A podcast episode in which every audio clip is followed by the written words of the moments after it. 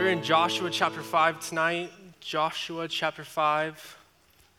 Continuing our study through this book.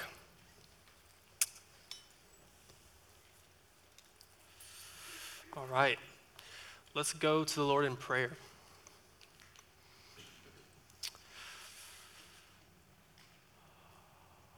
Oh, Jesus, so thankful for your presence.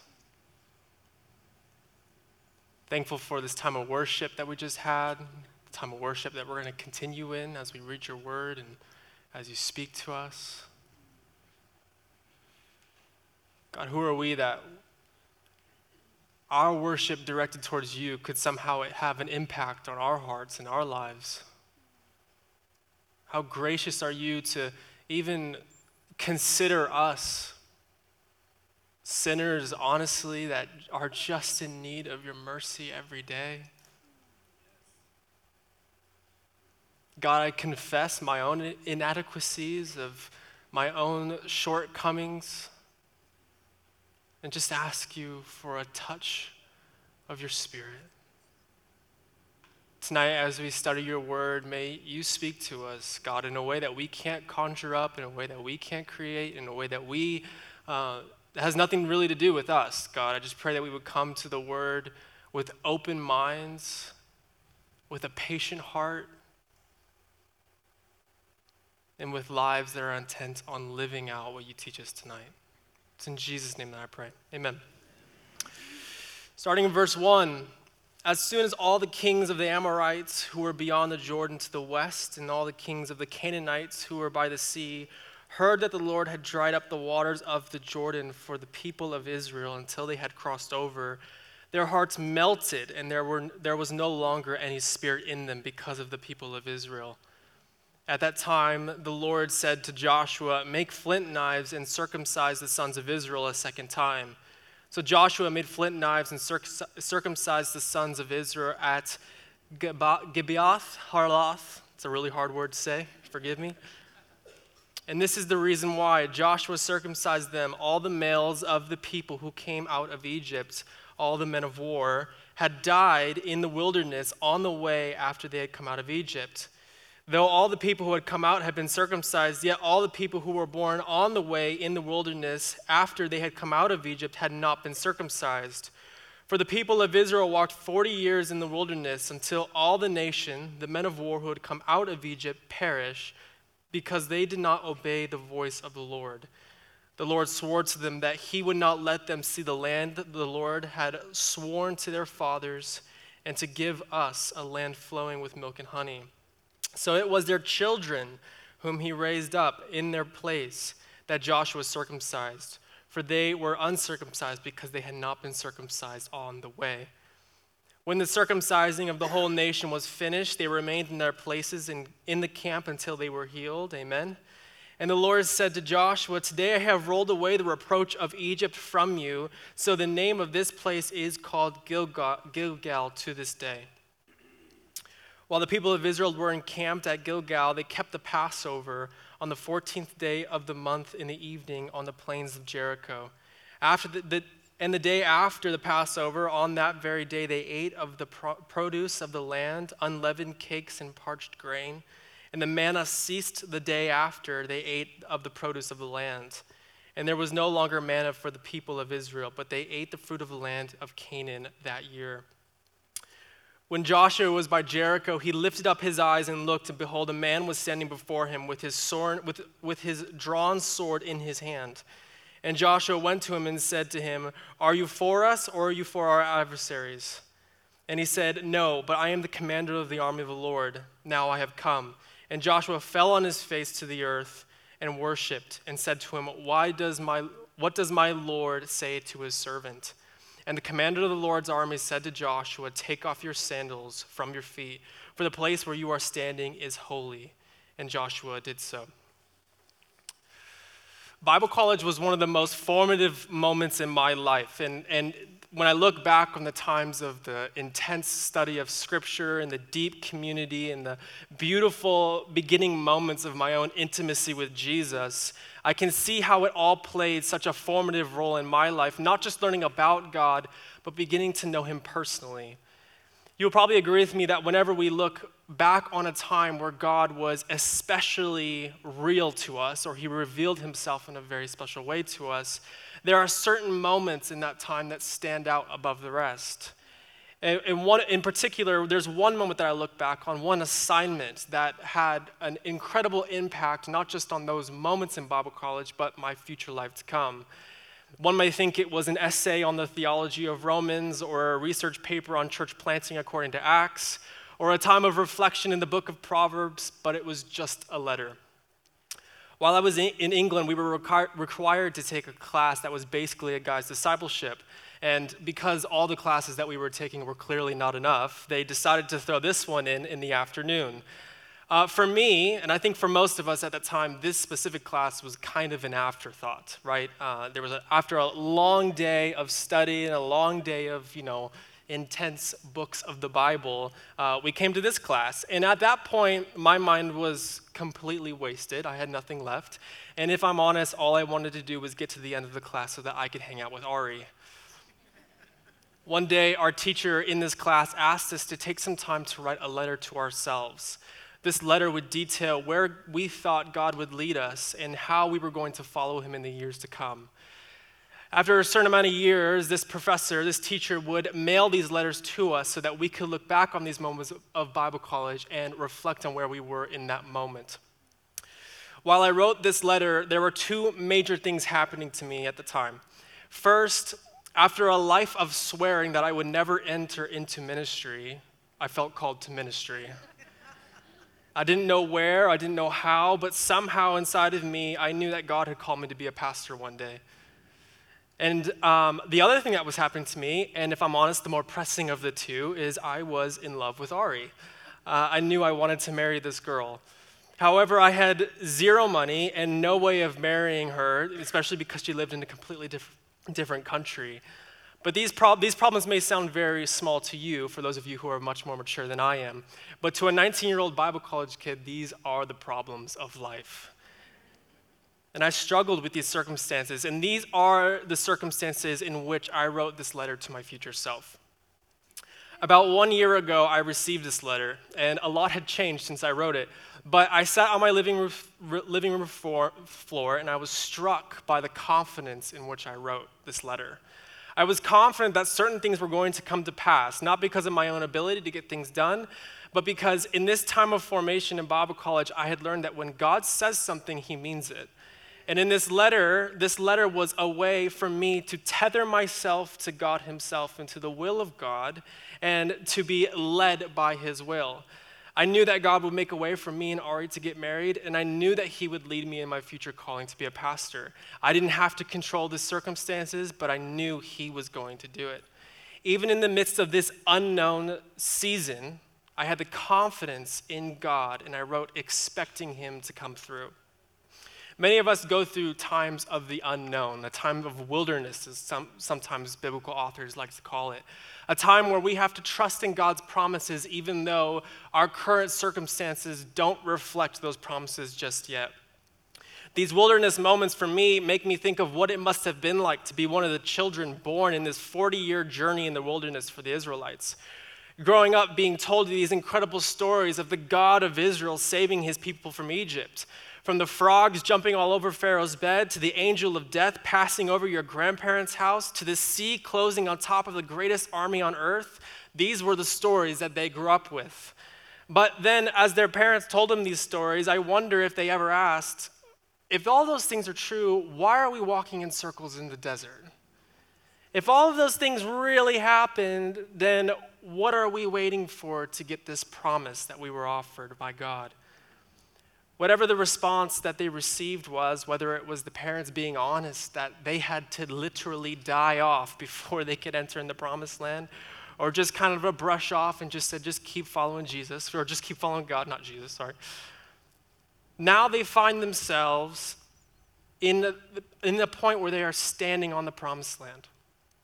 Their journey of trusting God through the unknown of the wilderness has now led them to the land of the in between Behind them is the miracle of the Jordan. Behind them, God has miraculously caused them to walk through the Jordan and stop the rivers rushing.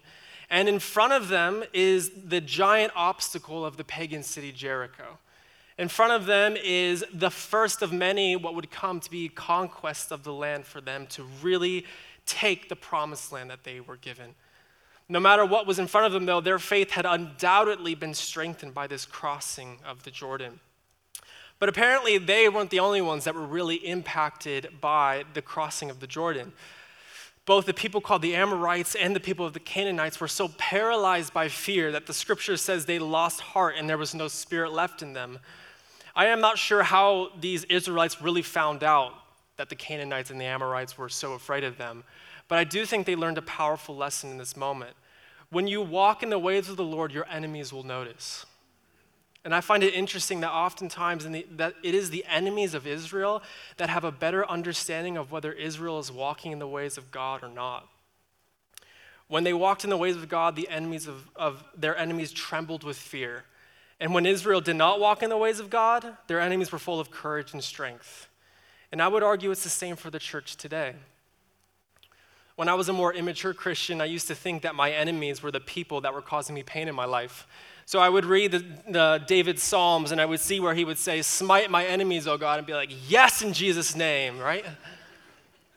But as I grew up and as I, through some humiliating and humbling experiences, God began to teach me that the enemies of my spiritual lives aren't people, believers or unbelievers. Our enemies are the adversary and the powers of darkness the system of ideas and values that's called the world that is in rebellion against God. And the biggest and baddest of all, our shadow side, or to use biblical language, our flesh. There's a spiritual reality that when our lives are tethered to the will of, God, uh, will of God and are characterized by a deep love for Jesus, a desire to live like Him, humility, service, and a desire to love God's people and all the people around us, our enemies will recognize it. When we walk in compromise and decay, our enemies will laugh at us and rule the day. This is why both Israel and the early church found it essential to train up their people in the ways of God. Historian Alan uh, Kreider, while detailing the practices of the early church, said the early church leaders concentrated on developing practices that con- contributed to a habitus that characterized both the individual Christian and the Christian communities. They believed that when the habitus was healthy, the church would grow. In our story in Joshua, we see that the Israelites understood this reality. They understood that before they could strategize about how to take the whole of Canaan, before they could enjoy the fruits of the land, before they could just bask in the promises of God, they needed to obey all that God had commanded them. They had to prepare spiritually for what was ahead. In the words of a commentator, they knew the tasks of battle ahead were far too important to enter the promised land unprepared spiritually or not walking close to the will of God. For them to walk in the ways of God, they had to begin this preparation by the painful work of sanctification. Sanctification is a concept that means being set apart or sacred. In Genesis chapter 2, verse 3, God sanctified the seventh day as sacred. In Leviticus, Yahweh tells the entire people of Israel to continue to be sanctified or to be set apart. In the New Testament, sanctification is the process of gradual pur- purification from our sin and formation in spiritual growth that must mark the life of a believer. Or, in the words of Paul, we have been set free from sin and now we are to live lives of holiness. The Israelites engaged in sanctification not just with an eternal agreement with God or some kind of decision they made together, but with a bodily action that marked their lives as holy and set apart to God. And this was called circumcision. I'm not going to bore you tonight with the details of what circumcision is like. I'm going to leave that to your imagination and your memory of when you first figured out what that word meant or you had to tell your children what it meant. But the act of circumcision was not uncommon during this time, uh, this time period. There were other cultures that practiced it also. But for the Israelites, circumcision meant something different. It wasn't just something that their culture did, it had a historical and spiritual significance for their nation as a whole. Historically, in Genesis chapter 17, the Lord told Abram that both he who was born in his house and he who was brought, bought with your money shall surely be circumcised. So my covenant be in, so shall my covenant be in your flesh, an everlasting covenant. In Deuteronomy 30, the Lord said that He would circumcise the people's hearts and that they would love Him with all their heart and their soul. In Jeremiah, the Lord is calling out to the people who have left Him to circumcise their hearts unto the Lord, to remove the foreskin of their, their heart. Circumcision is the act of removing the flesh to live a life in the Spirit. What God was doing in this group of people, these young Israelites who were just beginning their journey into the promised land, was He was using a bodily action as an act of formation. Their physical action of circumcision was not just a representation of what was taking place in their heart, it was, way, it was a way of leading their hearts in formation to what He was calling them to be we can see the same spiritual truth in worship and kind of an example too. If you notice Tristan, Tony, and Sam, when they're worship, we have amazing worship leaders at this church, right? Amen? When they lift their hands in praise or they kneel and they, they're worshiping God in that position or they turn their bodies, sometimes like this, just to kind of focus on God, um, you and I in the, in the audience or in the congregation can think, man, they really love this worship stuff. You know, like they get really into it. They must feel like they just want to worship all the time. This is really cool. I mean, I don't get like that. But what I've learned, and as they've led me in worship, is usually when they lift their hands or they kneel, it isn't because they have some emotional, fuzzy feeling on the inside that is leading them in worship. It's actually the opposite. The lifting of their hands is an act of formation. And when their hearts or emotions are not feeling it, whether it's been a long day or it's difficulty in life or, uh, or there's just their minds are in other places, they lift their hands as an act of formation to move their body into worship so that their heart can follow. You get what I'm saying? They lift their hands and they say, God, I may not feel like this, but I don't want my worship to become white noise to you. I'm going to move my body as a physical action so that my heart can follow behind it. And this is a really important spiritual truth that our bodies and what we do with them actually matter. It deeply matters the way we position ourselves. Another example is prayer. If you're like, you know, you're trying to do some morning prayer and you're kind of like laying on the couch like this, your eyes are closed, how great is your prayer life going to be? Not that great. Yeah, someone said you're going to be asleep, right? Your prayer life is not going to be that great. But if you're sitting upright, hands in a, in, you know, you don't have to do it like this, but this is what I like to do hands up in an act of surrenderance, in attention, with attention to God, I bet you your prayer life is going to be a lot better. What we do with our bodies is an act of formation that brings our heart in also. And what I've learned from the example of our amazing worship leaders is that when I don't feel like worshiping, those are the moments where I need to raise my hands the most. I'm not the most expressive person in the world, but these are the moments where I'm like, I need to let go and let God take over this worship service. I need to let go and give everything in me, outside and in, so that I can be formed and sanctified in the way God is calling me to be. Oswald Chambers once stated that if we've experienced regeneration, we must not only talk about it, but exercising it. Working out what God has worked in, we must show it in our fingertips, in our tongue, in our bodily contact with other people. And as we obey God, we'll find we have a wealth of power on the inside. The children of Israel sought to sanctify their whole beings in the preparation for the new land. But as they began with the painful work of circumcision, their sanctification turned into a time of remembrance and celebration. I think one of the most common misconceptions of God is that he doesn't like to have a good time. Often he gets pictured as some grumpy old narcissist in the sky who likes to ruin every party he possibly can. But the celebrations in Scripture, the detailed celebrations, and especially of Passover, proves the opposite. In this specific Passover, uh, the first in the Promised Land, there are two, note, two noteworthy things um, that take place. First is the remembrance of what God had done for them up until this point, especially in the land of Egypt. As most of you know, uh, the act of Passover was celebrated on the uh, was a remembrance of the night that God commanded Moses and the people of Israel to kill a lamb and sprinkle its blood on the doorpost, so that way when the angel of death came over their houses looking for the firstborn of the Egyptians, they would pass over the house right? You guys know this. And it is a beautiful um, forecasting or foretelling of what is going to happen in the life of Jesus, our Lamb who was sacrificed for our sins. And because of his blood being shed, we are now brought into the life of the Savior. And as they celebrated this, so they were celebrating what God had done. They had done for their fathers and their mothers and their grandparents, the people who had not made it out of the wilderness because of their own sin. But as they were, uh, as they were celebrating, I have no doubt that this was giving them a strength and a faith for what God will do for them in the land of, of promise. Remember, they're on, the, they're on the plains of Jericho. A large pagan city is standing in their path. So, this moment of Passover, this moment of remembrance, was more than just a celebration for them. It was, it was a strengthening of their faith. It was a strengthening to say, We've seen God move. We've heard the stories. God, will you do it again? Will you please do it again?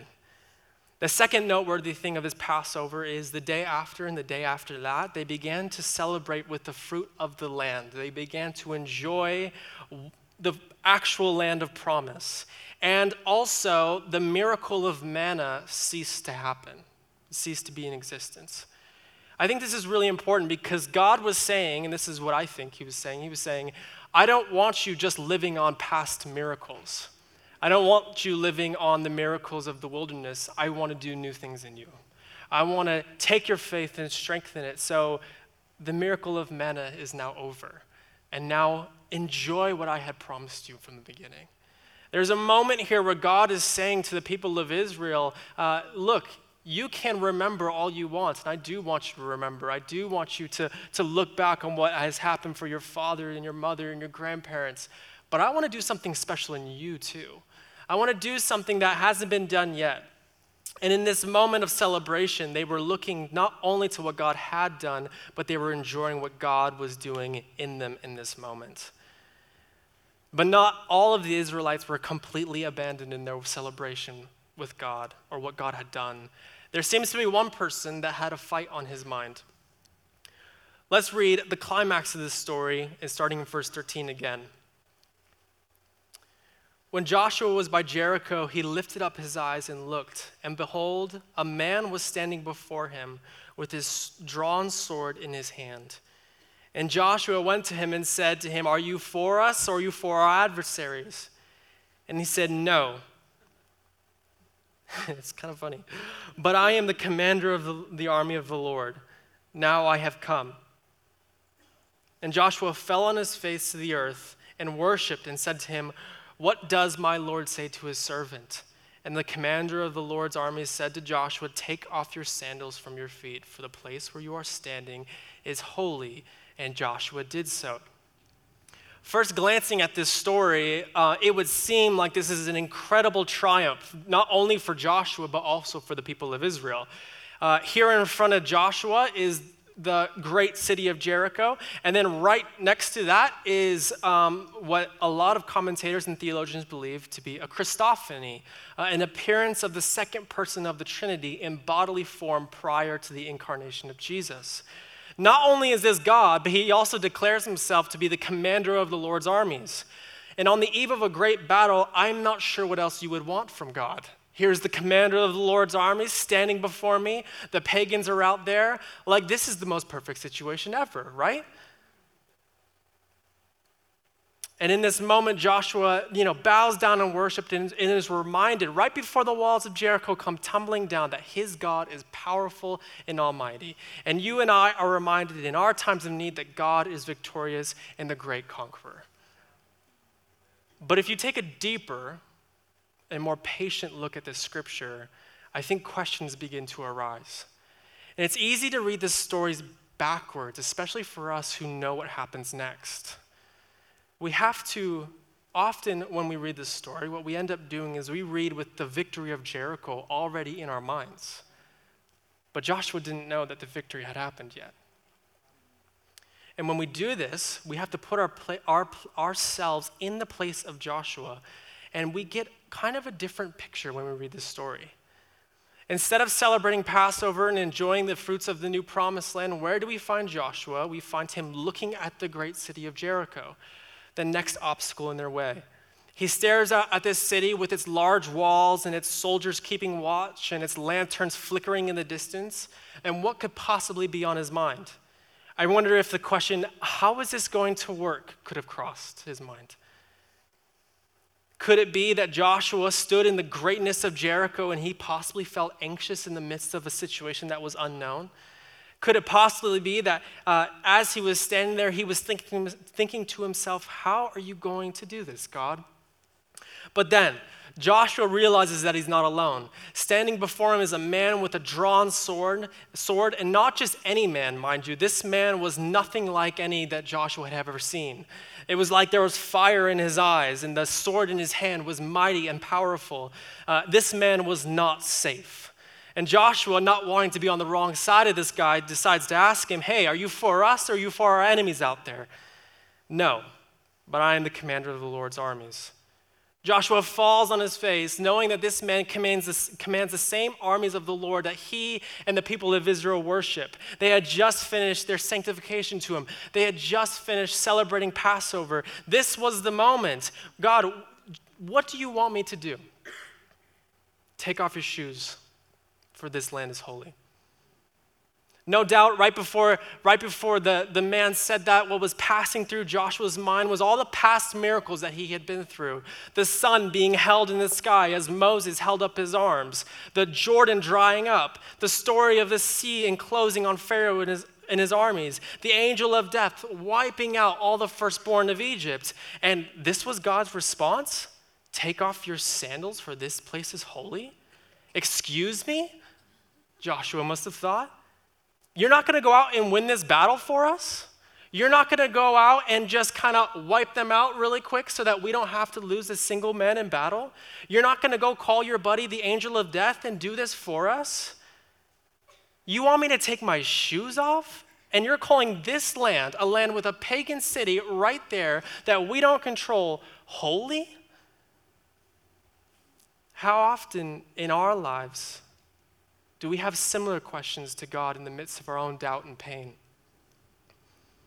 How often does it seem like when we have something, a struggle in our lives, and we want God to snap his fingers and fix it for us, and he doesn't, we wonder what's God really up to? In the midst of our financial struggles, we hear stories about people getting checks in the mail, and those stories just flood our minds, and we impatiently wait for God to do the same, checking the mailbox every day, and then nothing happens. One of our children is lost and searching for a love that's other than God's. We wait for the miracle of the prodigal son or daughter to come back, and then nothing happens. A loved one is laying on their deathbed, and we know that God can even raise the dead back to life. So we pray and we wait for a miracle, and then nothing happens. Or maybe for you, the situation isn't even that drastic. You just feel miserable and unhappy with your life, and you're waiting for God to show up and make things better, but nothing's happened. When we read this story the right way, right way around, we find this isn't a story of a great success or a victory at all. This is a story about the in between land. This is a story that the, the miracle hasn't taken place yet. The promised land is not Israel's. And even though Joshua and his people have done everything right circumcision, keeping the Passover all the commander of the Lord's armies has to say is take off your shoes, for the place you are standing is holy. This story looks a lot like yours and my life. Saved by Jesus, a new allegiance to Him, a new heart, a promised new life, but still messy, full of pain, full of suffering, and if we're honest, sometimes full of doubt. And all Jesus has to say to us is take off your shoes, for the place you are standing is holy. Your interpretation of these simple words has a lot to do with your perception of God. Either God in this moment is requiring Joshua to be reverent to his almightiness and in, instead of focusing on the problem ahead, and kind of a push your anxieties out of the way and be reverent to my transcendent being. This is possible, but I think there's a better interpretation. This could be an invitation for love. When you come home after a long day, or you walk into a family member's house, or you walk into a very close friend's house, normally, unless they have that super nice vinyl flooring, uh, you take your shoes off because you feel at home. You feel safe in this presence. You show comfort in your desire to stay a while, if you know what I mean. And I tend to think this is what God is saying. In this, in, in this moment of the unknown, in this moment full of anxiety and doubt in Joshua's, possibly in Joshua's life, I think God is inviting Joshua to enjoy his loving presence. Instead of giving us what we want all the time, God's motivations seem to be different. In the midst of our biggest struggles, He always seems to be inviting us into more love rather than, let me solve this for you. Whenever I have talked to people about holy ground moments, or whatever they use that, that term, without a doubt, and if this is different for somebody else, that's great. But so far, in my experience, talking to other people, they're always referring to a place of deep intimacy with Jesus a place where God met them in a special way that they hadn't experienced before. Tonight, I don't have a silver bullet answer for your doubts. I think the Bible is more honest about doubts than the church is sometimes. I don't always know why God does some things and he doesn't do it for others. I don't know why God heals some people and doesn't heal others. I don't know why God doesn't stop the war in Ukraine with a snap of his fingers or cause all the races in the world to dry up. I don't understand why God seems to hold back on his ability to solve our problems. And oftentimes I feel just like his disciples. Their perception of the Messiah was this great conqueror, somebody like the commander of the Lord's armies, coming and uh, as the angel of death, maybe, and wiping out the entire Roman Empire and lifting Israel up into their, the, what was promised their ancestors. But that wasn't Jesus. He came as a suffering servant proclaiming a kingdom that had nothing to do with political or social power and was made up of weak and foolish things. One that allows people the free ability to choose to love God or to not love Him. And one that gives everybody the free choice to say, I want a life characterized by God or a life full of my own desires. I think we all have moments where we doubt and we wonder why. Why, God, is this like? Why is the world like this? Why don't you exercise your power? You're all powerful. Why don't you snap your fingers and make everything better? Why don't you make everybody, all the doubters in the world, say, Oh, God is real? This makes sense now. Philip Yancey, when writing on the character of God and why he chooses to restrain his abilities to conquer sin and fix the world, says, I believe God insists on such restraint, not because, no, sorry.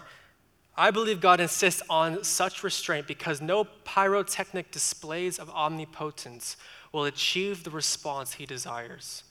Although power can force obedience, only love can summon a response of love, which is the one thing God wants from us and the reason he created us. I, when I am lifted up from the earth, will draw all men to myself, Jesus said. And in case we miss the point, John adds, he said this to show the kind of death he was going to die. God's nature is self giving, he bases his appeal on sacrificial love. What we often desire in our lives and in our moments of pain is a God who snaps his fingers and fixes everything. We desire a God who makes our children and family members obey him and gives us a life free of suffering and pain. A God who lets the world know I am real and si- silences every doubter in a moment. But that's not who God is or what he has set out to accomplish.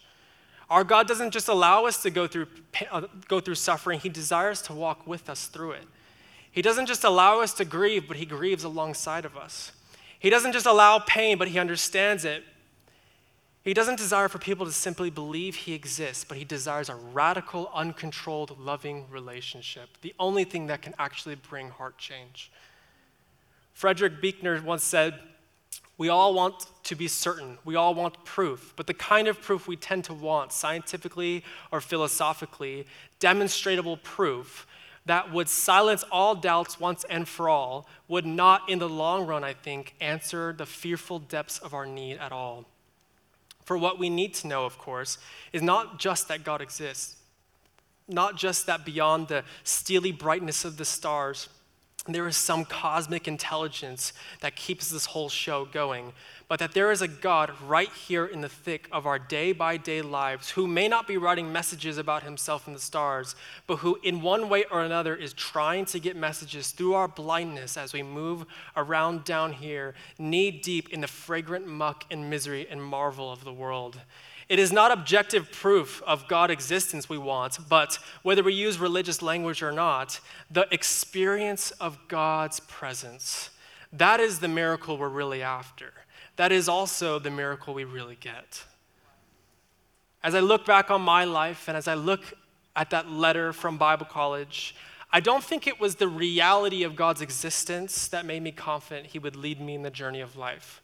I don't think it was the classes I was necessarily taking. I don't think it was the deep community. I think it was, I, would, I don't even think it was hearing other people's miracle stories of God speaking to them. I think what kept me confident that God was going to do something was that I had seen and tasted his love. I had known it in the times of the unknown.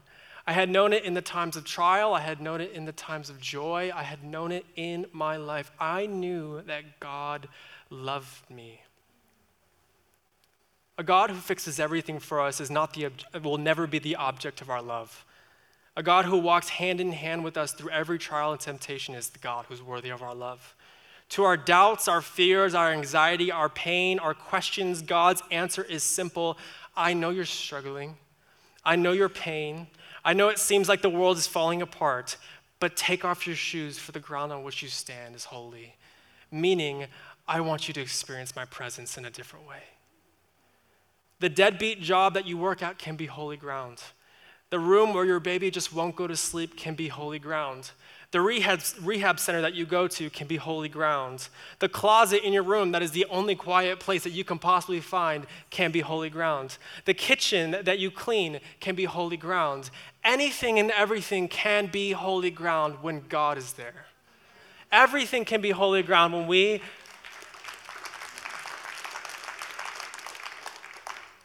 Everything can be holy ground when we bring our anxiety, doubt, sin filled lives and say, God, I just want more of you.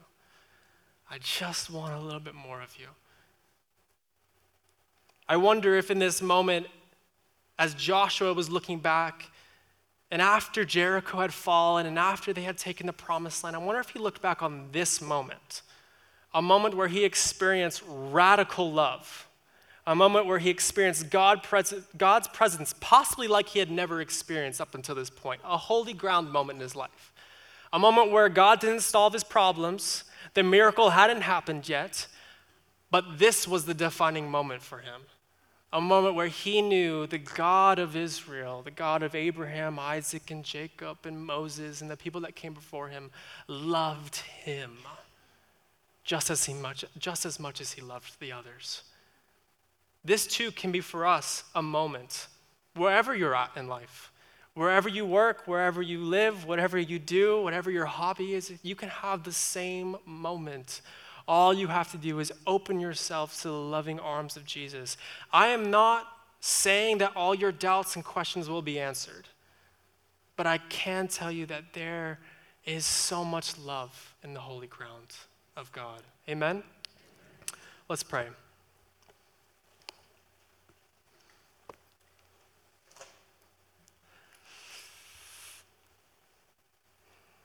God, we love you. Tonight we give ourselves to you. We give ourselves knowing that you love us so much.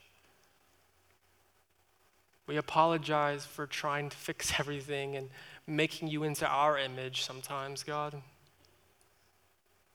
Kind of into like the fix it, do that type of servants that we portray onto you. And God, is so disrespectful. We are so sorry. We just want your love tonight.